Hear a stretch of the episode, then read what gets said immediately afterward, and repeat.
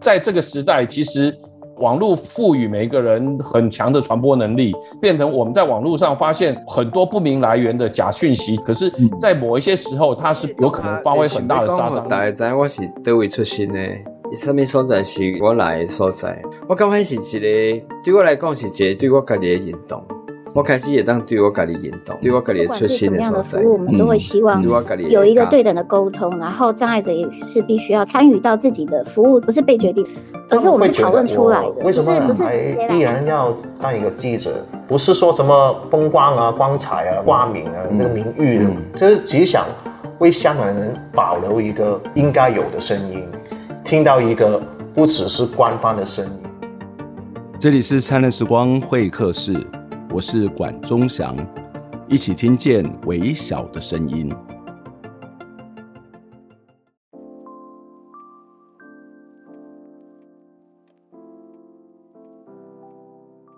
很久没有进行 Report Story 的这个单元了。这个单元其实是要访谈公库记者，分享他们在采访的故事以及采访的过程。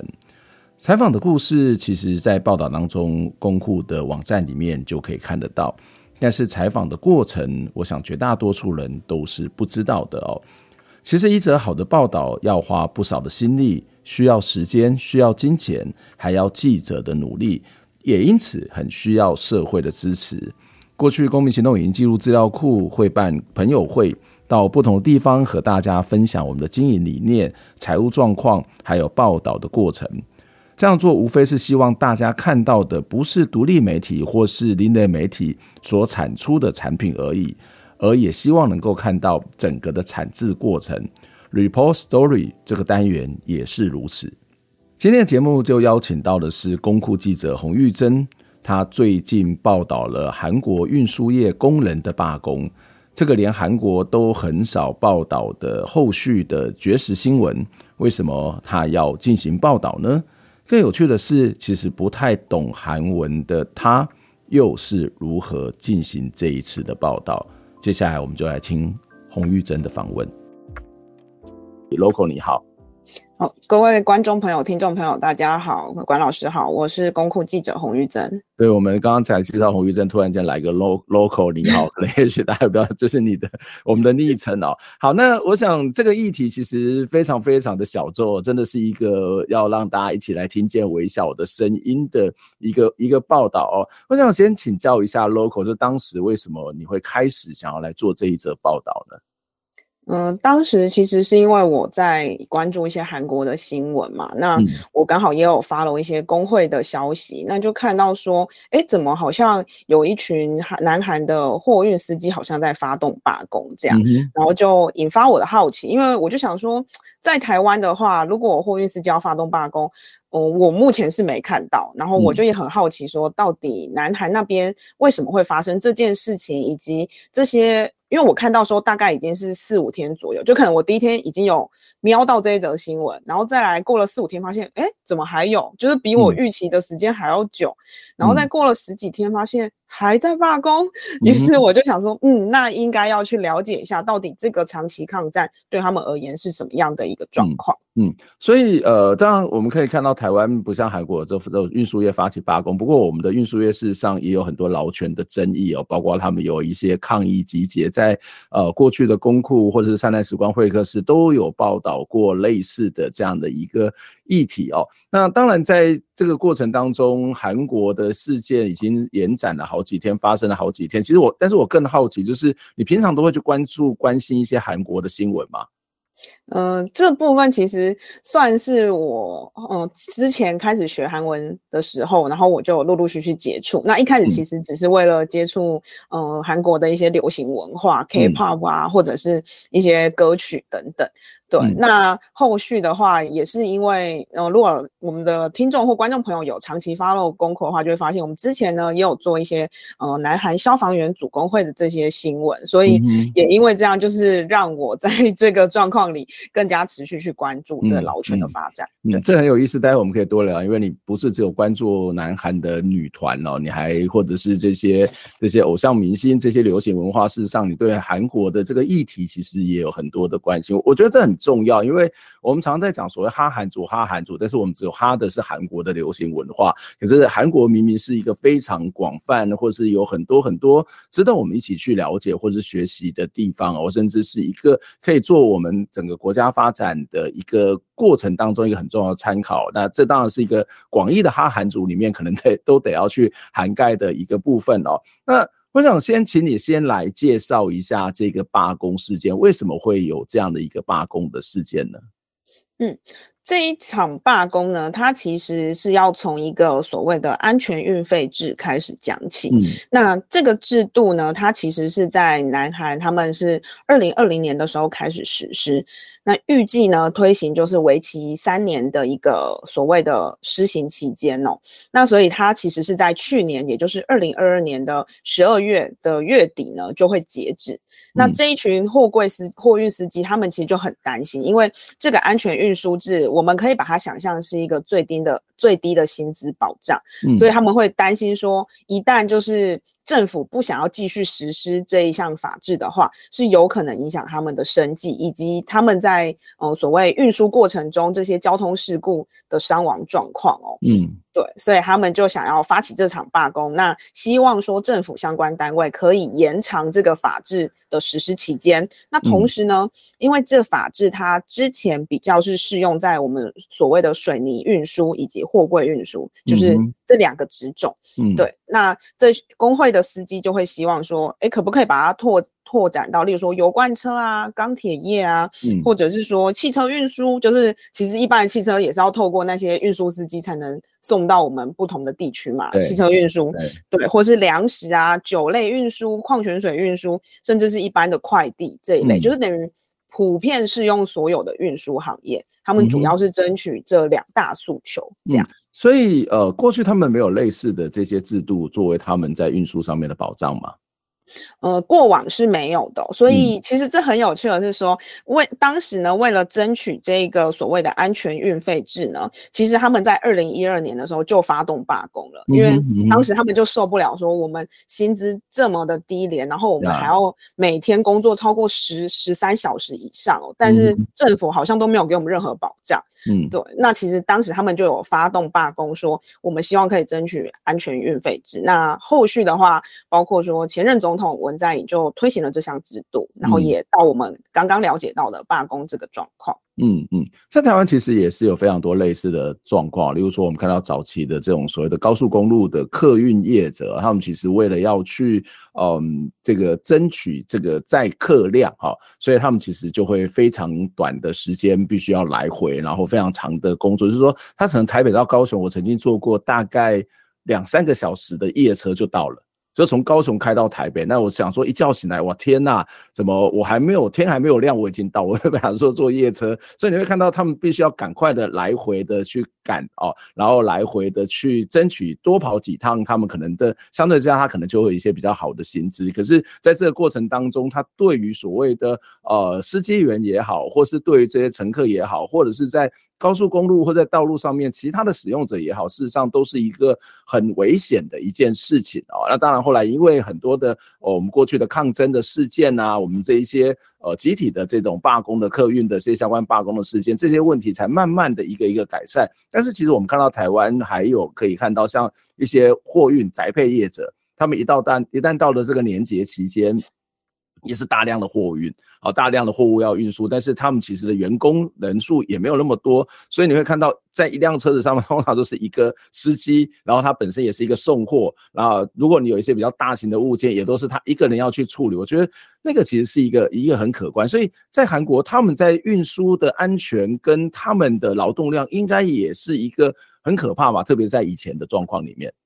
对，在以前的状况，其实它还涉及到我们刚刚讨论到，就是销价竞争，就是每一个业者他可能都会提出他的最低运费啊，或者是他甚至运费成本非常的低廉。那对我们消费者来说，当你购买这个东西，觉得赚到了哈，就是低运费低，大家就觉得赚到嘛，对。对对对，那可是相对来说，在这些运输司机上，他完全是没有保障，他根本无从就是获得任何的薪资保障，这样，嗯，嗯对。那所以在这个，呃，我觉得在整个运动里蛮重要的，就是说，其实不管是消费者还是生产者，就是这所谓的货物业者或者是运输公司，就是我们其实都要看到说，真正帮我们传递这些货物的最重要的桥梁是这些货运司机，但是他们的劳权。嗯呃，事实上是很容易被忽略，包括刚刚管老师讲到，在台湾这种状况，血汗状况也是非常恐怖。嗯嗯，这也是我们一直在讲的一个概念，就是没有一个好的劳动条件，它不会有一个好的专业的服务。就是包括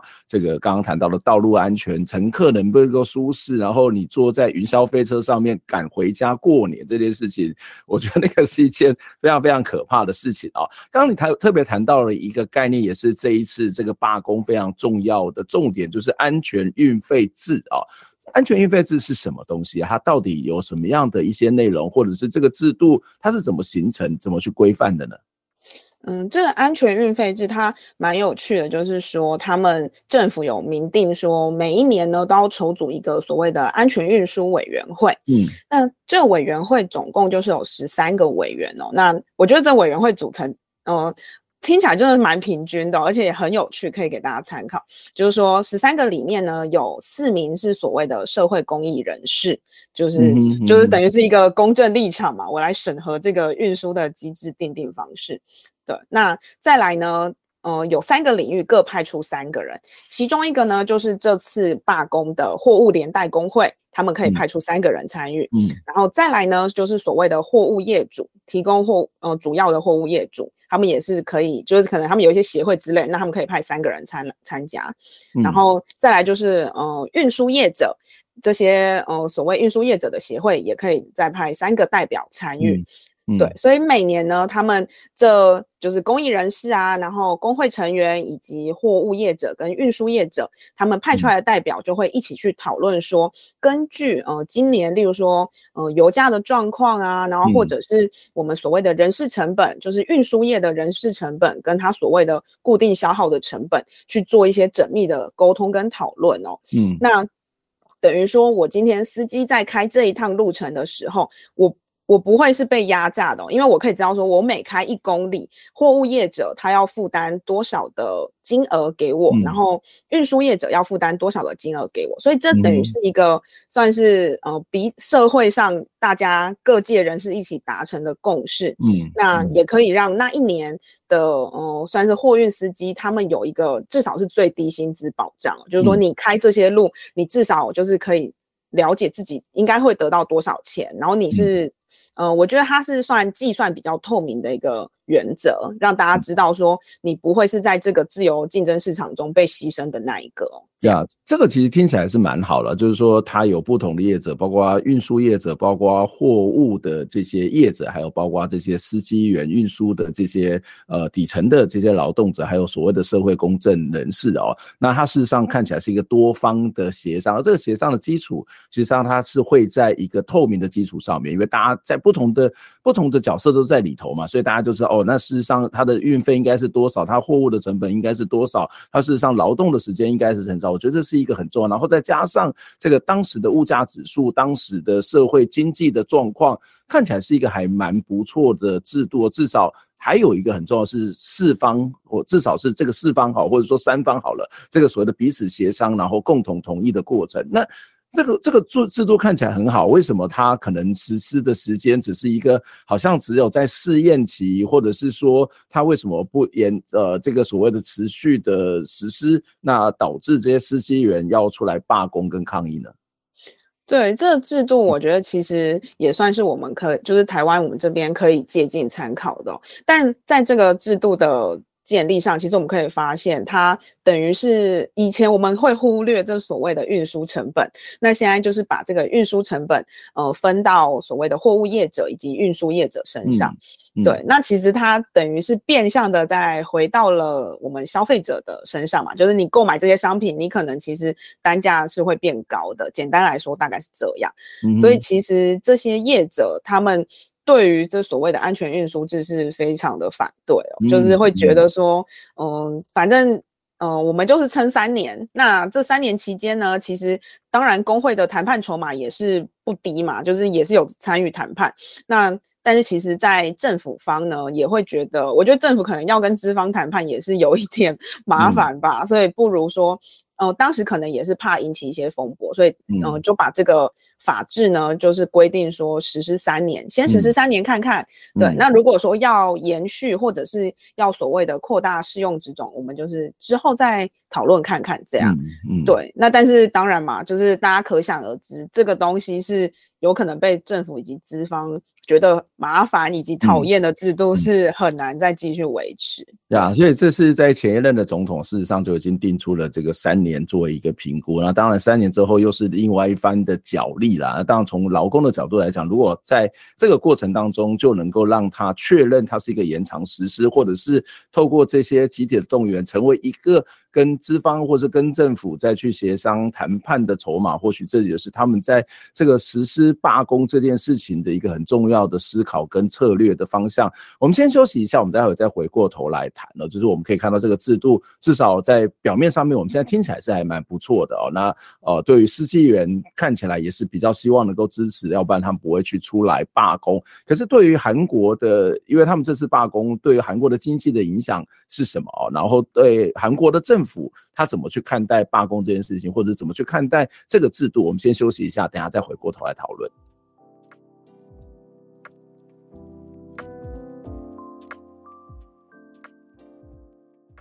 常听我们节目的朋友，应该都会发现这几集的 Podcast 已经不太一样了哦。呃，录音的品质好像有好一点点，是吗？也许你可以跟我们分享你自己聆听的感受。或者你一定会发现，我们的片头跟以前是不同的。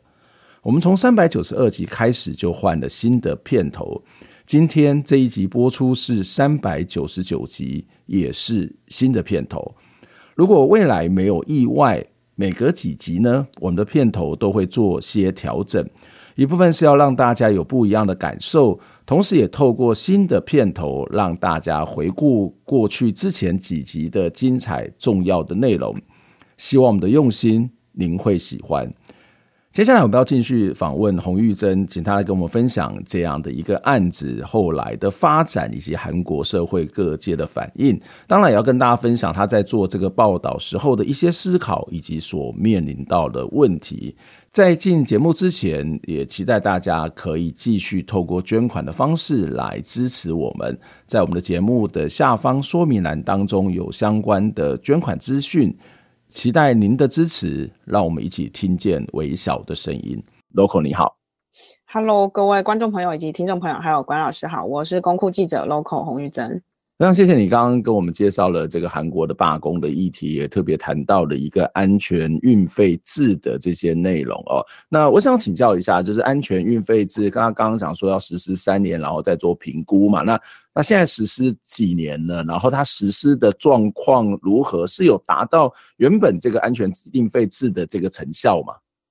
嗯，这个安全运费制，它就是在呃二零二零年开始实施，然后到二零二二年的年底截止哦，就整整三年的时间。嗯、对，那其实根据他们以一些统计数据，我们可以发现哦，例如说，嗯、呃。过去呢，在高速公路上的一些卡车事故呢，它其实有主要有三种成因哦。一种就是疲倦，嗯、就我们所谓的过劳驾驶，嗯、它大概是百分之四十二的因素。然后另外一个是疏忽，就是你可能是不小心的一个疏失造成的，那大概是百分之三十四左右。嗯嗯、对，那另外第三个卡车事故的因素就是所谓的呃超速啊或超载这个状况，那大概是百分之八左右。所以为了避免这一些所谓的卡车事故，我们可以发现为什么呃货运司机他要疲劳驾驶，因为他的所谓的薪资根本就没有保障，所以变成他要连夜去赶工，嗯、然后去赶呃赶着送件，他才有办法达到自己一一整个月的温饱哦。嗯、所以为了避免这些状况，定定了安全运输制之后呢，我们可以透过一些数据来看到，它是有显著改善的哦。嗯嗯，例如说。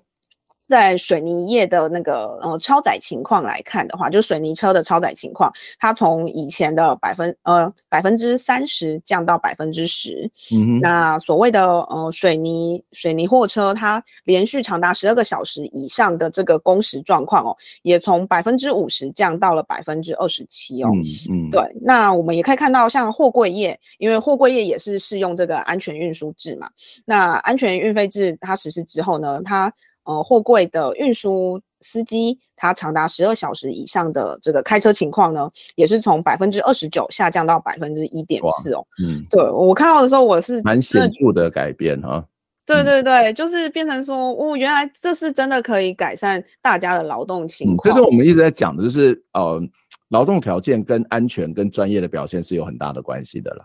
是没错，对，那你就可以看到说，其实在这个部分，呃，为什么工会想要继续去坚持争取这个安全运费制是有原因的，因为数据会说话嘛，我们都会相信这些事。那但是呢，在呃现在的南韩总统尹锡悦，就是尹锡悦政府呢，他们就是。他们提出的说法我，我我不太，嗯、呃，应该说我自己也觉得蛮难以置信的。他们的说法是说，这所谓的，呃、我们根据我们观察，这所谓的，呃，高速公路上的一些，呃，事故发生哦，这些事案件量并没有减少，所以我们不觉得需要，呃，继续维持安全运费制。嗯，但是他们有提供一些相关的数据吗？或者是一些统计资料吗？嗯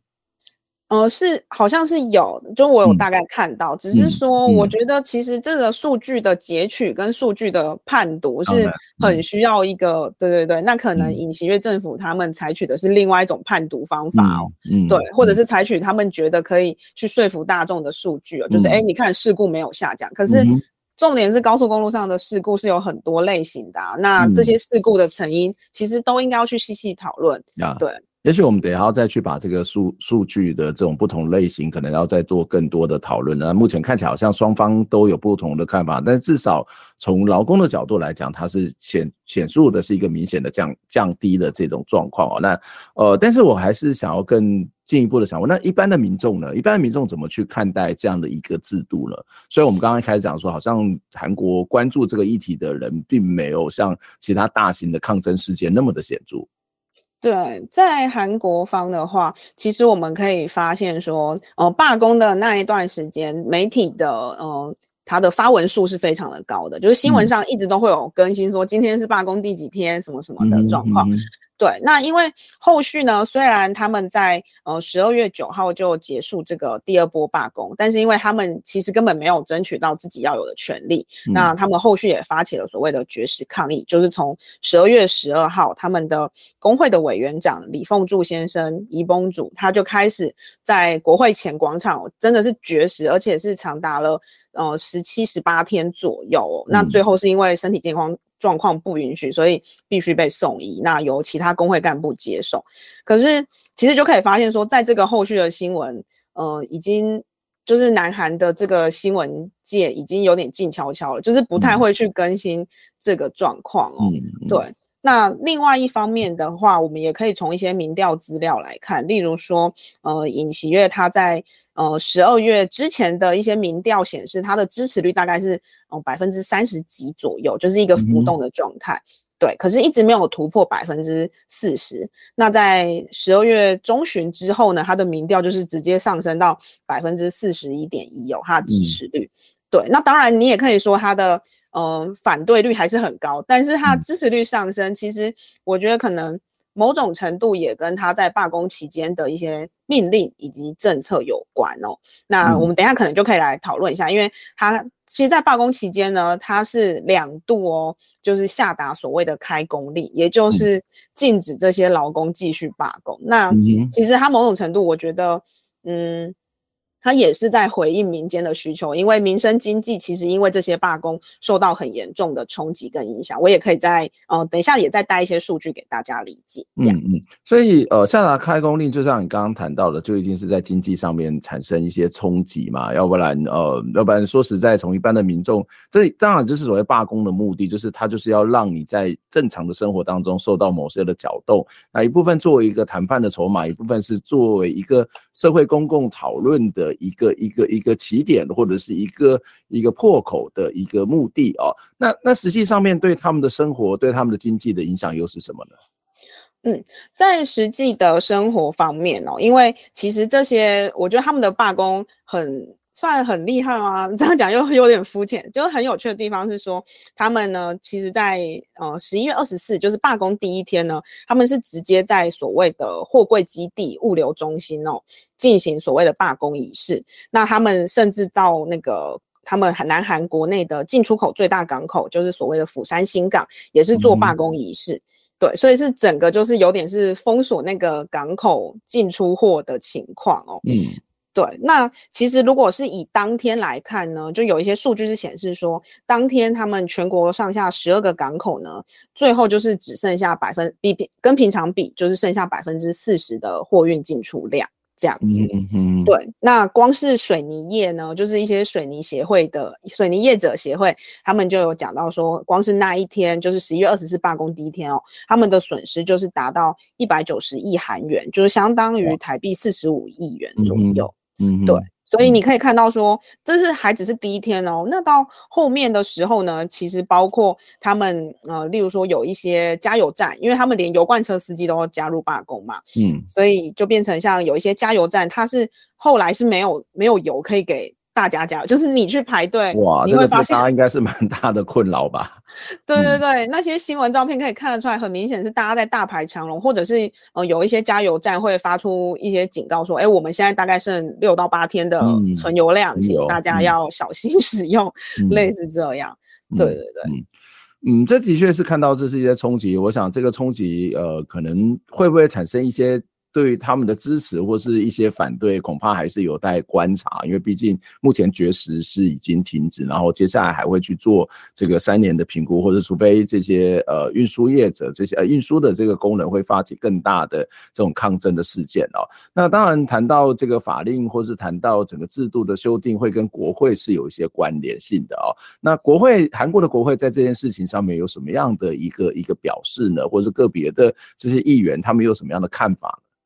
是哦，不好意思，我先补充一下，就是刚刚讲到，嗯、呃，虽然说李凤柱先生他后来因为健康因素无法绝食嘛，那他是由其他工会干部继续接手，那预计呢，可能是这一周，就是、呃、可能大家看到节目的时候，其实这个绝食行动是确实落幕的情况，嗯、大概是这样。嗯、对，那回到刚刚管老师提问这个国会的情况哦，那因为国会我们可以知道说，尹锡悦政府他代表的这个执政党。国民力量党呢，它其实，在国会里的席次是相对比较少一些，就是应该说他们也是两党独大的情况哦。但是执政党是席次略少，大概是一百一十五席。那他们的在野党，也就是共同民主党呢，席次是一百六十九席。那其他就是，呃，因为它总共有三百席，所以其他席次就是由小党去分配。那其中，呃，比较。规模比较大一点的小党呢，叫正义党，它大概是有六席左右。嗯、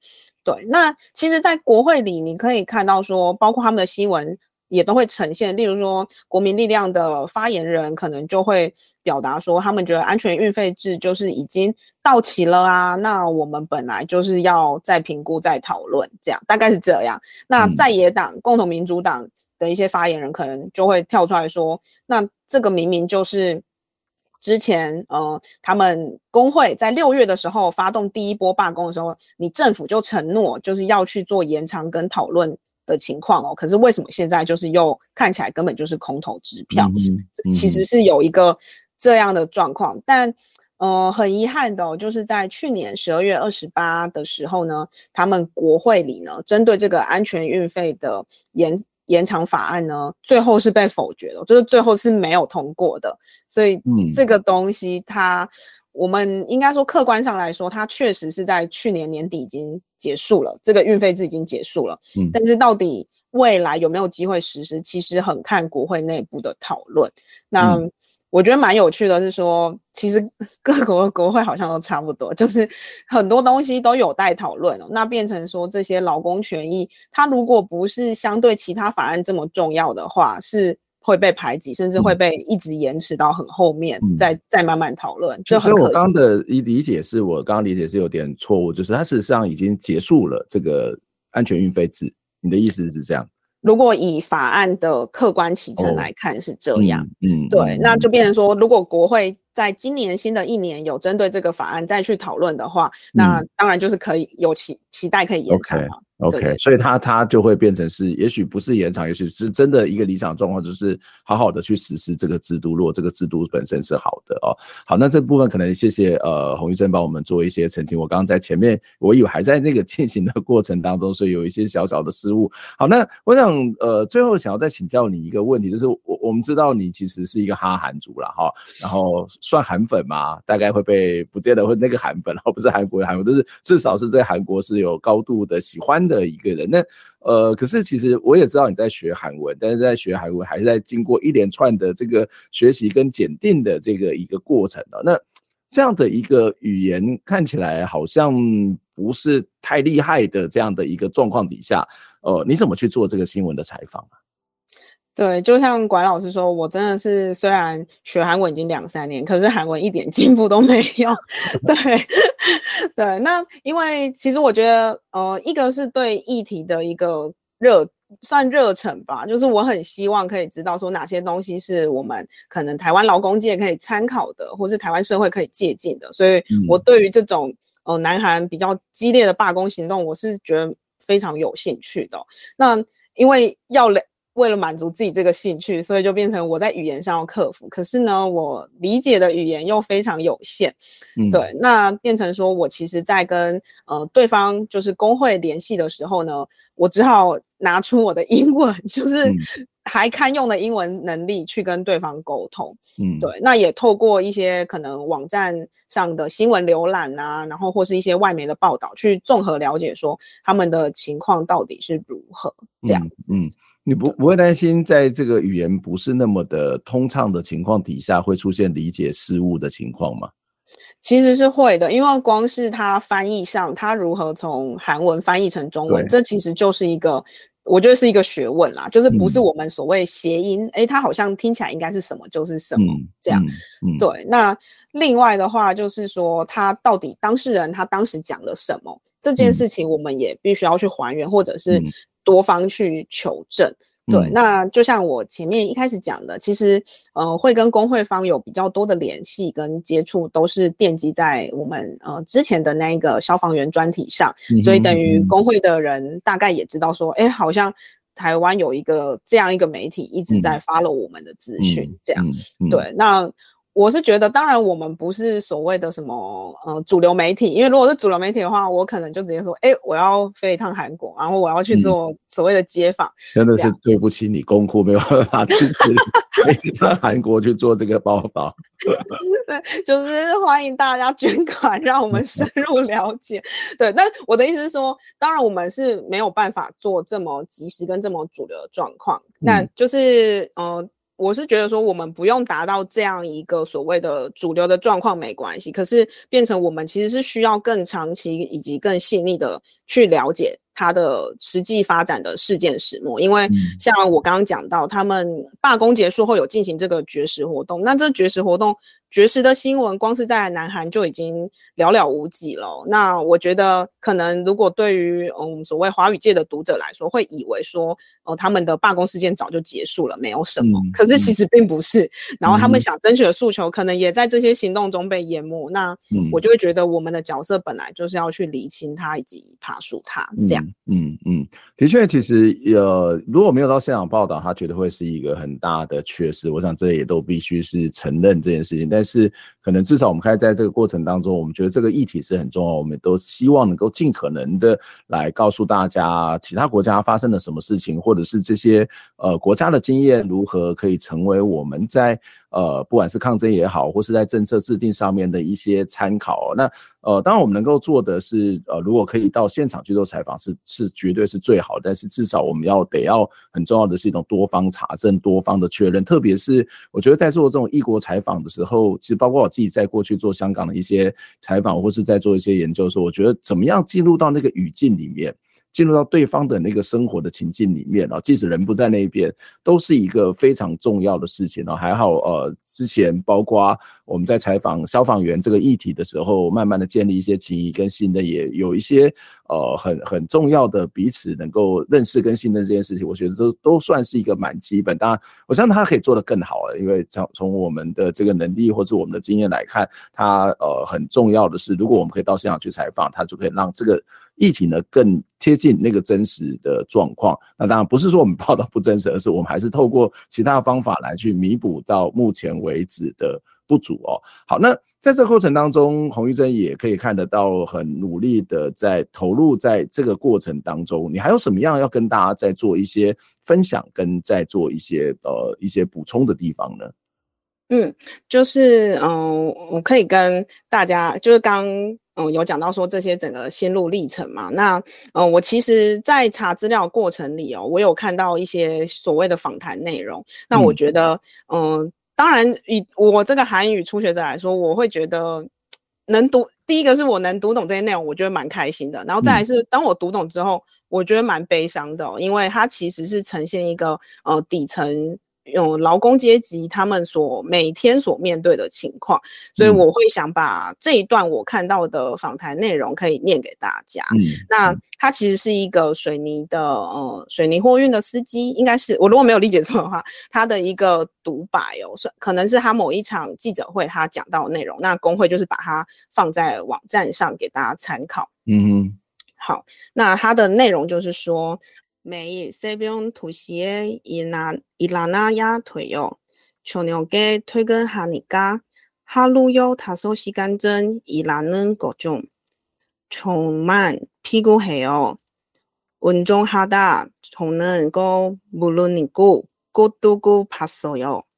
앞에보이는광고판이 살아서 움직이더더라고요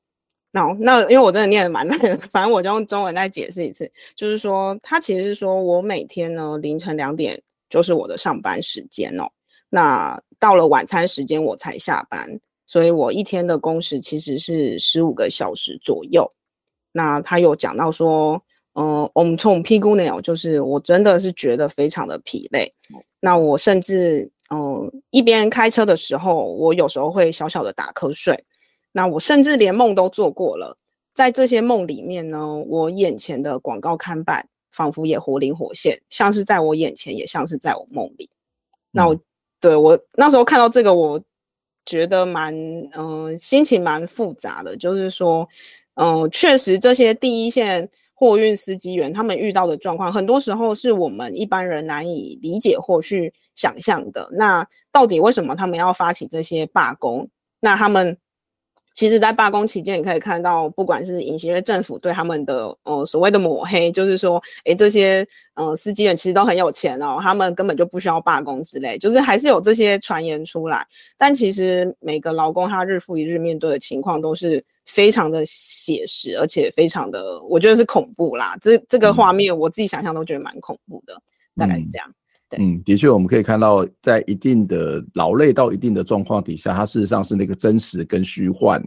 那个所谓的是分不清楚的，因为他的精神状态已经在一个非常迷茫的这种情况当中，也因为这样的一个劳动的这个重量跟压力。才有可能写出这样的一个诗句，这样的一个文字。今天非常谢谢洪玉珍来跟我们分享，也为我们带来很重要的韩国的运输业的罢工经验。我们下次再来讨论其他话题，我们下周再会，拜拜，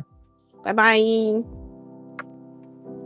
听完这期节目，你有什么样的想法呢？非常欢迎您可以留言来跟我们分享您的看法、您的感受。当然，也期待您可以透过捐款的方式支持我们，或者订阅我们的节目，分享我们的节目，不管是 YouTube 或者是 Podcast 频道。谢谢您的收听，下周再会。